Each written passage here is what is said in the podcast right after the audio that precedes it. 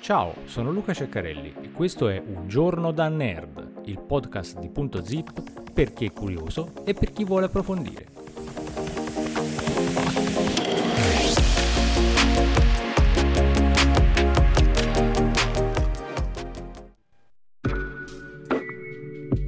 Uscito nel 1973, il film di Scorsese, poco visto, ha come protagonista Robert De Niro nel ruolo di Goncharov, un ex proprietario di discoteca che arriva a Napoli dopo la caduta dell'Unione Sovietica, con l'obiettivo di diventare un boss della mafia. Harvey Keitel invece interpreta l'occhialuto Andrei, detto il banchiere Daddano. Gene Hackman interpreta Valery Mikhalov. Al Pacino appare come Mario Ambrosini e Sybil Shepherd interpreta la moglie di Goncharov, Katia. Quanto pare il film era molto bello ed è stato inserito nella Criterion Collection. E se non ne avete mai sentito parlare perché in realtà non esiste.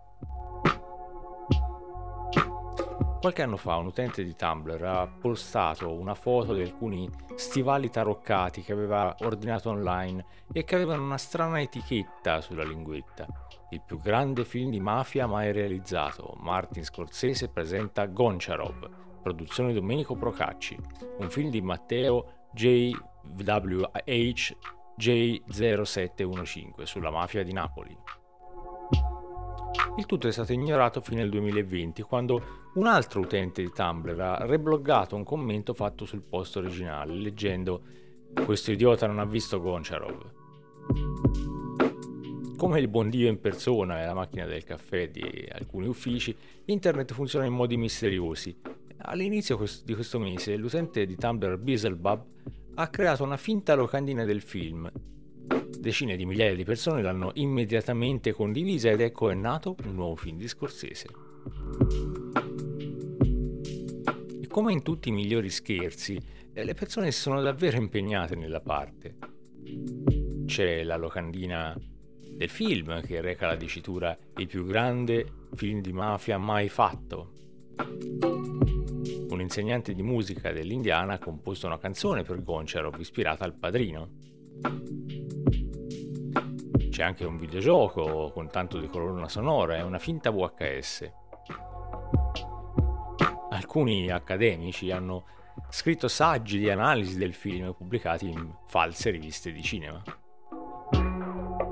Un rappresentante della piattaforma di recensioni cinematografiche Letterboxd ha perfino dichiarato al New York Times di aver dovuto rimuovere diverse recensioni del film inviate dagli utenti.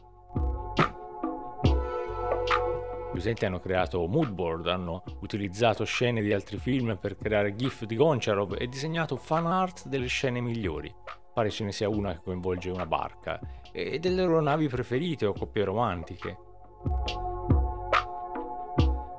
Trattandosi di Tumblr, molte fan art sono molto queer, eh, pare che fra Goncharov e il personaggio di Kitel Andrei ci sia molta tensione sessuale e in qualche modo nel giro di un paio di settimane ci sono già più di 500 fanfiction di Goncharov pubblicate sul sito di fanfiction Archive of Our Own.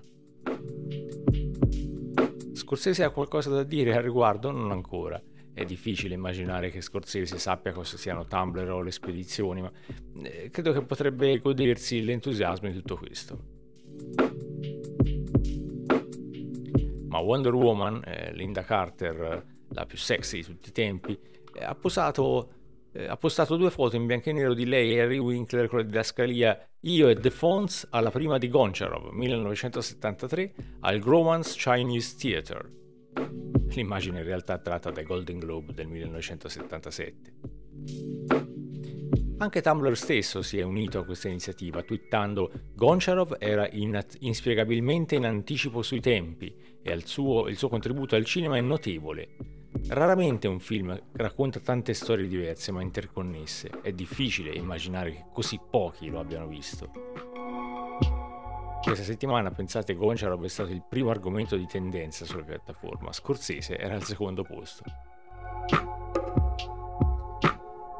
Come Ratatouille il musical, un finto musical basato sul film che alla fine è stato veramente realizzato dopo che la gente Ha iniziato a basarsi su una singola canzone postata su TikTok e la sorella gemella di Demi Lovato, Put Lovato, che era solo una brutta foto della cantante. Sembra che alla gente piaccia molto unirsi per fingere che le cose false siano reali. Se da un lato questo impulso può portare a cose sinistre, che ormai sembrano essere sulla bocca di tutti, dall'altro porta anche alla pura e semplice stupidità, il che dovrebbe essere un motivo sufficiente per fare qualunque cosa. Ma in qualche modo lungo la strada Goncharov è diventato molto significativo, persone completamente estranee provenienti da tutto il mondo che formano una comunità per raccontare una storia ed esercitare i loro muscoli creativi semplicemente per il gusto di scherzare.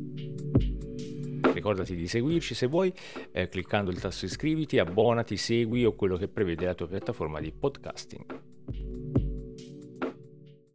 Al prossimo episodio di Un giorno da nerd. Segui Punto Zip, la cultura in un piccolo spazio, su Facebook, su YouTube e sul nostro sito www.puntozip.net.